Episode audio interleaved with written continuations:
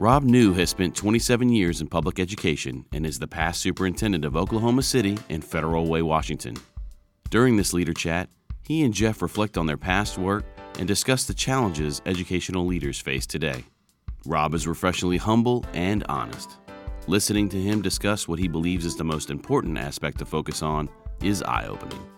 Enjoy.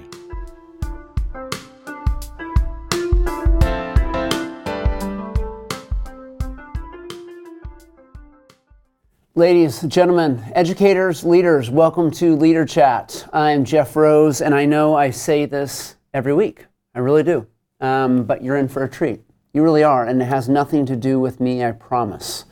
It has everything to do with the, the, the kind of content, but even more importantly, the people that we have sharing their expertise, their experience with us. And today is no different um, in any way, shape, or form. Now, that probably builds up this level of surprise for you. Um, and I'm going to keep you in suspense for a minute. I want to remind people here at Cognia, we have what's called the Leadership Circle. And currently, we support superintendents and their executive team members, district leaders, system leaders, presidents of schools, etc., because that work is extremely isolating and lonely they don't have time for a lot of sit and get nor content. So it's our job to mine content that aligns to their day to day challenges and then bring it to them in a very concise, pragmatic format. Our members, as well as beyond, are engaging in one of three ways. One, you're watching it live. Two, you're watching this, the rerun version, because we send the link to members so they can watch the video of this discussion. Or three, you're hearing the publicly uh, aired broadcast or podcast uh, leader chat with Jeff Rose that's aired um, several weeks after the actual event. Now today um, is going to be a blast, and you'll see you'll see why here in a minute, or you will hear here in a minute. Um, the concept, or at least the, the focus of today's conversation, is leadership, lessons learned, and legacy. And I am here with Rob Neu. Now, if you don't know Rob, um, bummer, but you will in a minute. Um, so let me give a brief bio of Rob, and then we're going to welcome him. And by the way, um, I have the treat of actually doing this face to face. As you, many of you know, the majority of our conversations are um, online, um, but this is face to face, and that makes it actually more enjoyable for me as well. So, Rob Neu spent 27 years in education as a high school teacher, high school assistant principal, head varsity basketball coach, high school principal, secondary ed director, and superintendent. He was the former superintendent of Oklahoma City Public Schools, Rob began serving in Oklahoma City as the superintendent in July 2014. A highly diverse district, 46,000 students, 89 schools, and more than 5,000 dedicated staff members. But prior to being in Oklahoma, he was the superintendent in Federal Way, Washington, in a multicultural district of 23,000 students. He successfully led some really bold education reform initiatives um, related to equity, policy development, standards based education, and global learning. Rob has served um, on Superintendent's Council of the College Board and the governing board of the Minority Student Achievement Network out of the University of Wisconsin Madison. In his early years as a consultant, he handled central office transformation, strategic planning, ed tech business development, and strategy and labor relations. And I'm going to ask him also about this He's also the owner of uh, Thunder, Rare, Thunder, Thunder Rail Stables, which I think is operation of 45 plus horses, which um, is kind of unique and I don't get to say about a lot of people. So, uh, ladies and gentlemen, uh, here I welcome Rob. Rob, good to see you. Good to see you, Jeff. Yeah. It's a pleasure to be here. So, I want to say the, the, the why behind this uh, before I jump into Q&A. The reason I thought this would be important is because leaders have a really hard time, especially when they're in the seat, being honest. It's almost if they were to be honest about the work, the ups and the downs, it puts them in a very um, a difficult place politically. So we have learned and we have noticed leaders actually can't deprivatize what's truly going on in their head or in their heart. I also notice, though, even with superintendents or leaders that are no longer in the seat, they don't just all of a sudden become honest. Sometimes they look back on their career with this and they explain it as though, oh, it was wonderful. I had incredible relationships and we just did marvelous things for children. You actually can talk about those things, but you also are honest about the challenges which is so refreshing and so needed for people to hear.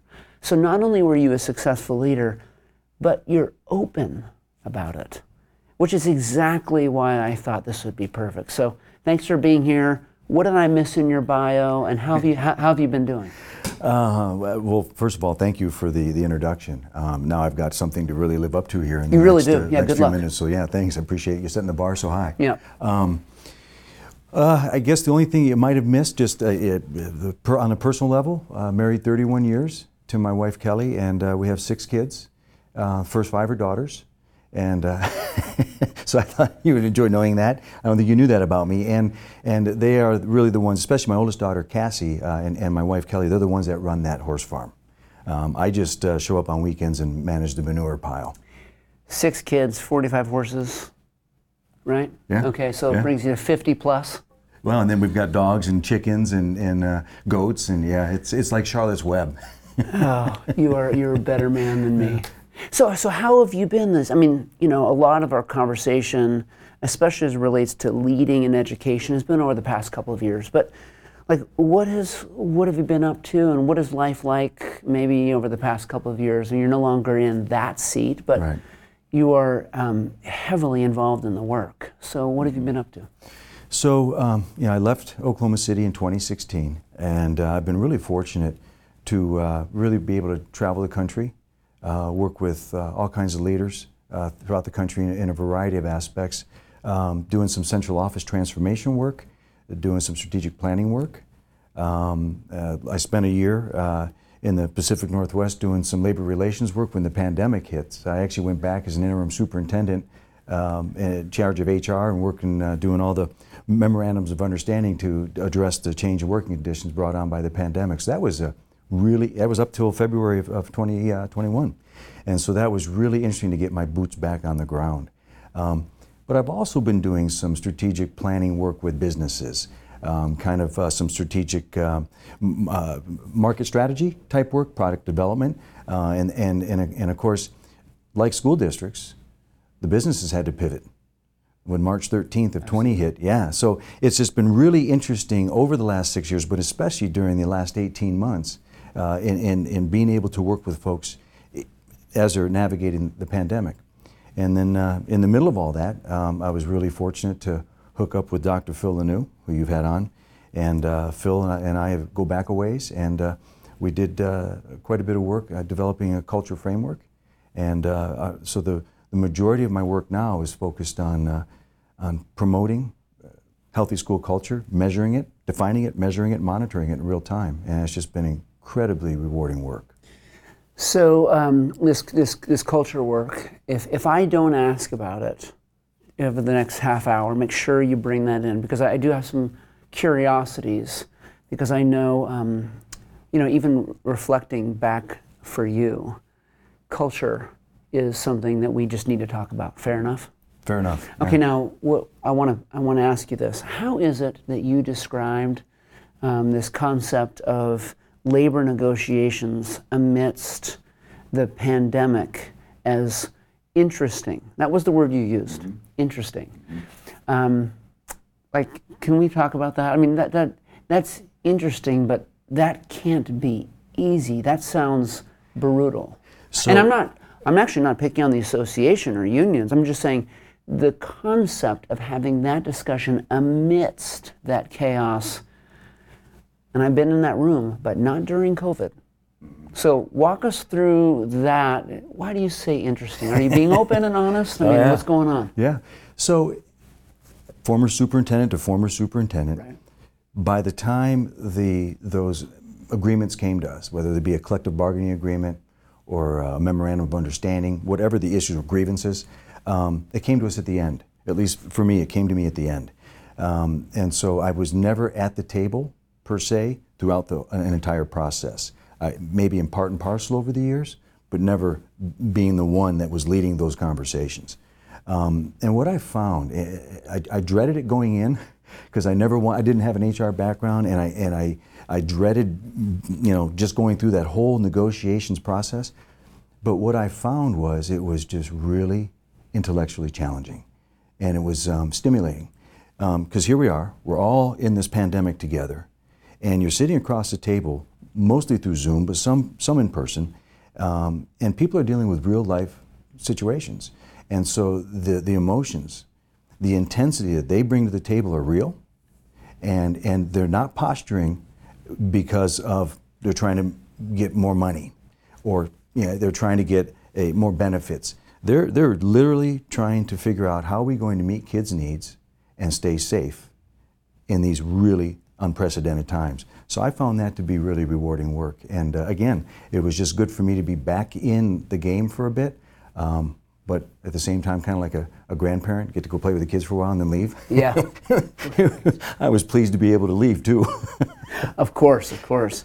Okay, so um, I want to talk about this concept. Um, this we had this in the title of the show, legacy, right? So, you know, every leader, or at least most leaders, in in the back of their mind, they think about what they want to be known for, right? They they lead with their heart, obviously. Um, their intellect sometimes gets them through the day in terms of strategy, but they, they do stand for something. When you look back at the career that you have had so far, you're still in it, but as it relates to leading in school districts, and you think about kind of legacy work, what are you most proud of? What can you look back and say, that aligns to what I wanted to be known for? Yeah, no, that's a, that's a great question, and, and thank you for that. And, you know, I think while you're in the chair, you don't really think of legacy. You're just in doing the work. Um, and then six years removed now, a lot of time to reflect, a lot of time to look back, um, and and I guess to answer your question directly, um, I, I I was really focused all the way through, especially starting at high school principal up through superintendency on equity. Um, I just saw so many disparities in the system, and and part of this is you've got six kids of your own at home, and the, I don't. You do. I, I, I, yeah, let's be clear. Thank you for catching that. Sure, sure. um, so I have six kids at home, and the idea that their needs, any one of their needs, aren't going to be met and that that was okay was not okay with me.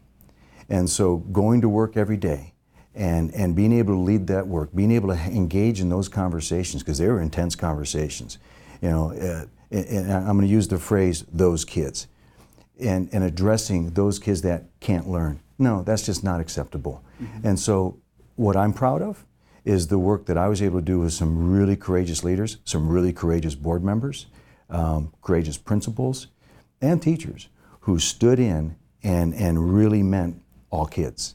And, um, and that, that, I miss that. I, I miss those conversations. I, I miss the meaningfulness of that work. Um, but I guess if, if, the legacy, while I was in the game, in, in the superintendency in particular, it would have to be that. Now it's culture. And, and, and the, tie into that is when we were doing that really hard work, I don't think I did a good job or a good enough job of building the capacity in the system. And the piece that I missed was culture. And so now, how do yeah, how do we go back? How do we ensure that we're creating the conditions and the environments where people want to come to work every day, lean in and do this hard work shouldered up together and, and truly serve all kids. And you've got to have the environment to do that. You've got to have the culture that supports that work. Okay, so I, I, do have more questions about culture. That's my next question. Okay. But I want to go back to this, uh, you know, the E word, equity. Mm-hmm. Um, you mentioned this is what you're most proud of. Equity at the time when you were leaning in, creating strategy, infrastructure, um, likely kind of strategic plans specific to meeting kids where they're at, as opposed to um, other identifiers or their or their you know current scenario. Um, that was political then. It's now that times a hundred. Yeah. Right. So the word equity, as it relates to our current situation politically here in this country, um, has has potentially been hijacked, right? Which is unfortunate. What are your thoughts about what you're seeing right now relative to equity work, and you know our poor leaders and teachers and parents, etc., that just feel pulled and prodded because of political reasons? The political polarization that our superintendents, that our leaders are dealing with right now is, is unprecedented. And unfortunately, I think that that's become a real distraction for these folks, and, and it's certainly tiresome for them because um, they're getting it from all angles. I think the key as I'm on the outside looking in and having conversations with these folks who are courageous enough to, to be doing this work during these difficult times is they've got to buffer that noise. And, and really what, that, what I mean by that is, is, is they've got to try and, a golf analogy, keep it down the middle. Don't, don't engage on the extreme sides because they're coming at you from, you know, the, extreme, the, extreme, the, extreme, the extremities are coming at you. Yeah. The, the extremists, I'm sorry, are coming at you. And so you've got, you've got to do your best to buffer that and stay down the middle and focus on the work. Um, unfortunately, through that political, the, the, the, political environment that they're in, they're hijacking the equity conversation. And at the end of the day, the kids. These are all kids. I, I, I don't even like talking about it the way I used to because I think it's evolved into the fact that bottom line is where you have 46,000 kids or how many do you have in Fulton County and Beaverton. And you had a ton of kids you were serving. You serve them all. And so the focus has got to be back to where are these kids at, what are their needs, and how are we going to work together to, to, to ensure their success. Yeah. It's, um, it's disheartening, isn't it? Yeah. Okay, so I think the humble leader is the leader who can be, uh, can be reflective and look back and even um, look at their blind spots, right? And, and uh, as opposed to just the romantic version of what it was like leading and remembering all the good stuff. So as you look back as a reflective, humble leader, which is why you're on this show. So, you know, you have to meet this expectation now that you're here. okay? So, um, how about this? What would you, and maybe this is where you want to talk about culture, I don't know. What would you do differently knowing what you know now? And, you know, do you have any kind of regrets looking back? Which is okay to have, by the way. It's not, it's okay to have some regrets. And so hopefully you feel okay with that. But what would you do differently? All right, so now it's time to get honest, okay, right? Yeah, Real yeah. honest. Um, I'll start with regrets and, and, and work backwards. Um, I, I don't have any professional regrets. And the reason I say that is because the work that we were doing was hard work and it was good work um, and it was from the heart. And we did the best that we could with what we had at the time and what we knew. Yeah. And so, you know, with that, there's no regrets. Now, what would I do differently? Oh, and, and I, I should back up. Life balance. I did not do a good job of taking care of, of my, my family during those times. Um, the, the, the work is so intense, it's so hard, and uh, it's time consuming. So not only are you missing events, um, but you're not always present when you are there. And, and, so that, that's definitely a regret. I wish I could have those days, those hours, those times, those opportunities back. Um, do differently? Um, I think there's, there's three things that I would do differently. One is I, I would listen better. Uh, I think I spent a lot of time in conversations with people preparing what I was going to say next and not really listening to what they were going to say. And that takes me to the second one is kind of that imposter syndrome. Is that as a superintendent sitting in the chair, you're often, at least I, I felt, I had to have an answer for everything. And so there were so many times I made it up. And I knew that they knew that I was making it up. I, I was not being my authentic, honest self. And so I think I'd, I'd be a better listener and admit that I didn't know and go find the answer and come back and, and, and, and give that answer and, and not feel that pressure to be what I would call an, an imposter in the moment. And then the, the third piece, uh, we've, we've talked about it, is, is I would really, with fidelity, focus on building that culture in the district because this work is so hard. And I, I look at these folks that are doing it right now and they're exhausted. And I, I'm talking about people who have been superintendents for a decade or plus, several decades, and, and, and they're exhausted. And so you, I think they've really got to take a step back, focus on teacher health, focus on student support during these times, community support for that matter, um, and, and, and, and create the conditions of support around them. Mm-hmm. And so that we're, you know, we're all in this together. Um, because you said it earlier, it is a lonely job sitting in the superintendent chair. It is, uh, yeah, and even teachers sitting in the classroom. Yeah. We work in isolation in this business. So how can we create that culture where we're in it together and we're supporting one another? Isn't um, well, this is going to be hard. I have so much to say based on what you just said. Number one, I appreciate you bringing up the concept of balance. I think a lot of us, myself included, wore my hours kind of like a badge of honor. I really did. I, I, I worked a lot, and I, I, I think I wanted people to know it. Um, I think that in order for them to feel like I was serving them, I wanted them to know I'm on all the time. Which, by the way, is not very strategic as it relates to sometimes being a good person um, and being present. The second piece around listening, you know, Sinek, he's this is his shtick right now. He talks a lot about you know a lot of really important things, but listening is what he is using his pulpit to discuss, which I think is impressive to hear, and I too wish that I wasn't just waiting for my turn or taking it when I wanted it. Um, uh, culture, let's stay on here for a little bit. Um, this idea that kind of we're in it together, and yet we're in education. You would assume that we're in this together, right? You, this is heart work, right? You're not going into it because you know you're going to earn more by working harder. That's not how it typically works, other than some positions in districts. Why are we so isolated in this work? It, it's almost um, counterintuitive that education would be would have silos and be isolated. But let's be honest, it is. Just like other corporations, unfortunately.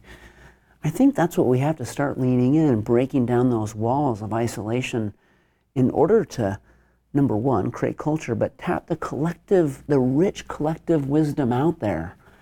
Um, why are we so isolated in education? It's, it's insane. Remember uh, Sir Ken Robinson's famous first TED talk, and he talked about you don't like to you don't first of all you don't get invited to cocktail parties, and, and, when you do, you don't want to say that you're an educator because here it comes. Yeah, then you just wait. You know, I, I think you know there, there's especially right now, it is hard. And it is hard work, but it is hard work. Um, and it is it's polarizing work. And so when, when you're under, uh, under attack or you feel like you're under attack, um, it, it's a bunker mentality. You kind of just want to go and, uh, you know, cover up for a while, kind of like turtle go into a shell uh, and protect yourself. So I, I, think that, I think that there's that. Um, but let's look at what teachers do. They go in the classroom, they close their door, they work with a group of kids, in isolation. And so what we've got to do is, is create conditions where perhaps the, the, the instructional pedagogies change and, and, we're doing it more collaboratively. Certainly, you know, PLCs have been around for a couple decades now. Um, we've got to do a better job of collaborating as professionals um, across grade levels, in teaching teams, but also we need to do that like with your leadership circles. We need to bring superintendents together. We need to bring principals together. We need to bring like minded or like role people together and share best practices and, and commiserate at times, but get focused back on what the work is and, and, and, and as the kids. And, and, and we've got to create opportunities where people can be together and have those, uh, those collective collaborative conversations. But at the end of the day, there also has to be, and I'm back at the district level, there has to be a collective ownership. There has to be a collective action, a collective responsibility. We got to do this work together and we've got to own it together. It can't just fall on that building principal or on that superintendent. And, and so the leaders have to bring those teachers, those teacher leaders, um, perhaps community stakeholders to the table and be part of the solution. You, you've talked with me and others um, quite a bit about if you were to if you were to do it again, right? Um, not only would you focus more on culture or put more emphasis there, but um, you would you would want to know. You you've talked to me about sometimes making assumptions relative to how people are doing, mm-hmm. right? Culture and climate of the building. Maybe making your way, walking through buildings and so forth, and that was kind of your measuring stick. Um, talk to us. Talk to me a little bit more about like what do you mean by how do you know the culture and climate of the place you're working in? Because how do you focus on it if you don't actually know what the realities are? And it goes back to what would I do differently. So I used to think that I knew when culture was good. I used to think I knew when it was bad. Part of it was you'd walk into a building, probably with a bias coming in, mm-hmm. and then you were looking for confirmation or affirmation of your thoughts coming in. Right. Um, but the reality is, is it's who we were listening to, um, and the perceptions that we come in and, and, and have that kind of that picture of what we think we're going to experience or, or, or what we create, it, but we don't really know because we don't really know how to measure it. Yeah. And so I made some really important decisions based on those assumptions, what I thought I knew, and at the time um, I said I knew. Um, but the reality is, is we really didn't have the data to back it up. I didn't have the data to back it up and make a much more informed decision. So you know, that's that's where this it comes back to having these um, really there's there's we, we, what Phil and I have come up with is our 10 key drivers uh-huh. that define a healthy school culture, and underneath that there's 48 indicators that describe in detail what those drivers look like and what the culture looks like, and then we ask teachers to measure this to, to, to give their ratings on it. That informs the teachers themselves, the school leader, the principal, and central office. And, and when we have that data behind us, then we can really guide a much better conversation, a much more authentic, a much more informed conversation about the improvement solutions that we want to work on together. Education is, is, uh, is going to be different, right? So we have um, we've come to a very interesting crossroads in my mind.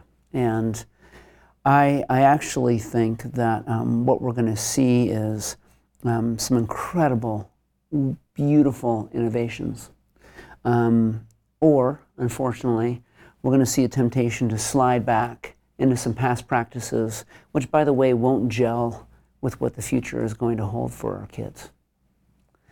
Um, in the meantime, educators, leaders are exhausted, understandably so. You talk about culture. Um, how do we address culture so it's not an initiative?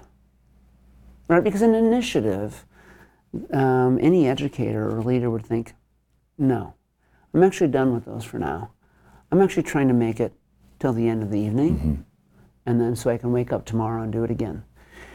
How do we actually address culture so it is not an initiative, it's actually a way of being, especially as it relates to what is possible in the future for education, which, by the way, no one really knows yet we're going to figure it out, hopefully.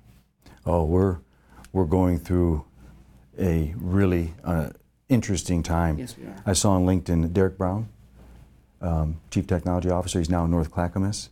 Uh, he was out in this area for a little while. He had a nice little post just the other day saying that the pandemic helped us leap forward in, in with technology about five to seven years. I, I thought that was pretty interesting, and I, I thought huh. it was a nice positive spin yeah. with what we've been dealing with. So, but, but to, to directly answer your question, um, culture can't be an initiative. Culture is not static. It's everywhere. It's, it's, it's in real time. It's ever evolving. And it's, it's made up of, and, I like to differentiate culture as the adults and those norms, the protocols, the beliefs, the assumptions, the traditions, the way we do things around here, that creates the climate for the kids.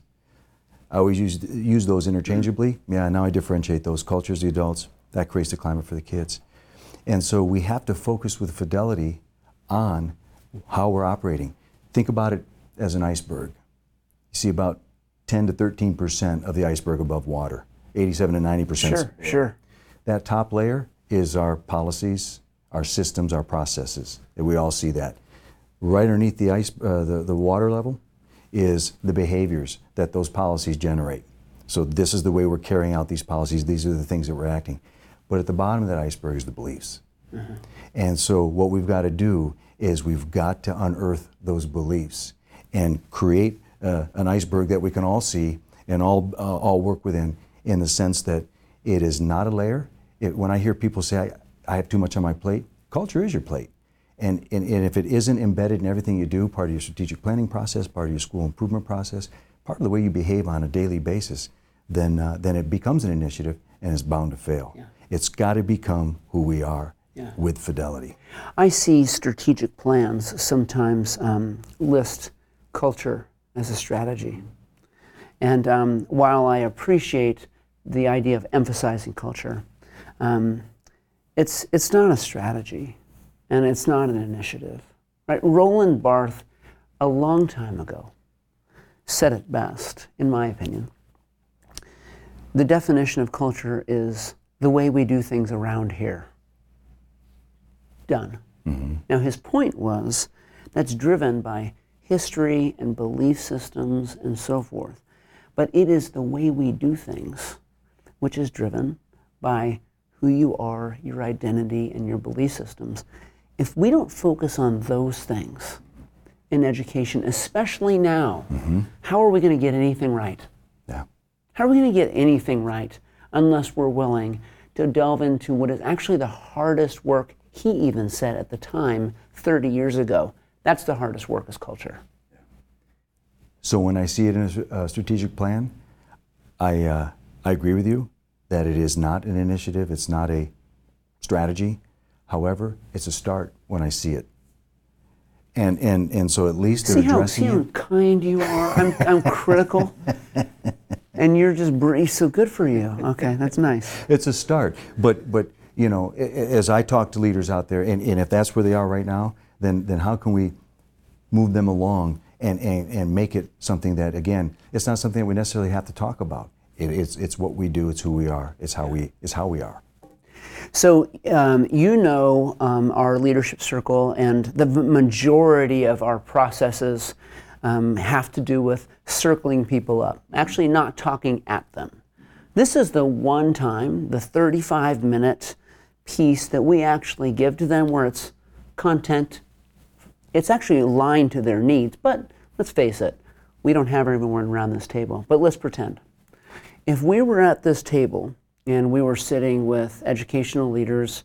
Um, it doesn't matter the size, doesn't matter the school. Um, let's pretend there are some brand new to that leadership seat, some midstream, and some real experienced. Once again, that doesn't matter, but you're now out of it. Sitting around the table, what would you say to them at this point in time? What advice, brass tacks input do you have for them and what would that, uh, what would that, what would that sound like? I think, I think the first thing is be yourself. Be who you really are. Don't try and be somebody else because you feel that pressure. The second thing, we already talked about it, is buffer the, the noise that's coming at you right now. And, and, and try and, uh, try and, try and, and, and again, stay down the middle and, and focus those conversations while, while being cognizant and dealing with those political pressures, getting the conversation back to, to what we're all here for, and that's the kids. And then the, the, the third thing is, is don't go alone. Do not go it alone. You've got to have networks. You've got to have a mentor, perhaps a coach, but certainly a circle, a network of friends that you can pick up the phone and call or, or gather, whether it be Zoom or in real person, mm-hmm. and have these courageous conversations and admit it when you don't know. Post that problem. Here's what I'm dealing with. Help. Yes. I, I'm, um, I so appreciate, appreciate that you're, that you're telling leaders to be willing to reach out. The fact is, we have all been influenced by the imposter syndrome. And it's actually not our fault, I would say. Leaders are expected to own the room they walk into. People expect it. It's an unrealistic expectation. to assume that a leader can walk into room A, B, C, and D and own them all. Of course, that's, that's, that's not even right. It's not even appropriate. And yet we expect that, and guess what? We just try to rise to that expectation. So we are being driven by the expectation as opposed to doing what's best for the system at times. And so I really appreciate that you say, ask for help when you need it. Don't lead alone. So well said. It's a seductive position.